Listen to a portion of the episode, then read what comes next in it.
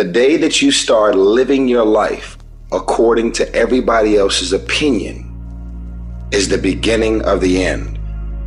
When you're willing to walk into the unfamiliar, there are blessings and opportunities waiting for you beyond anything you could ever imagine.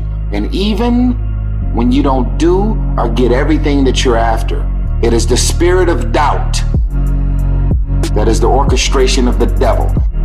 It is the spirit of doubt that stops us from achieving and accomplishing most of the things that we set our minds out to do. I am not afraid of no. I am not afraid of rejection. Independent of the validation of the world, independent of the feedback, believe in yourself. So many people out there fail not because they don't have the ability, it's because they don't have the heart to go through adversity. The indomitable will, if you have a belief you can do something, the only way you grow that, like in the gym, you grow your muscles by actually exercising them. To grow the individual will to become something, you must get comfortable with fear and failure. They must be your best friends. They're the only one that moves that needle of life. Every hero you guys had was called an idiot, crazy, a loser.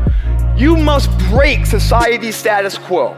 Status quo is normality. It's alive but not living. It's death on a stick, guys. The belief of the individual overrides thousands of people with just intent. Safety, comfort zones are dead zones. You have to continue to push yourself because your true potential will never be matched, guys. Will never be matched. Sometimes you need to get knocked down before you can really figure out what your fight is. Sometimes you need to feel the pain and sting of defeat to activate the real passion and purpose that God predestined inside of you. When you are deciding on next steps, you would rather find purpose than a job or career. Purpose crosses disciplines. Purpose is an essential element of you. Your very existence is wrapped up in the things you are here to fulfill.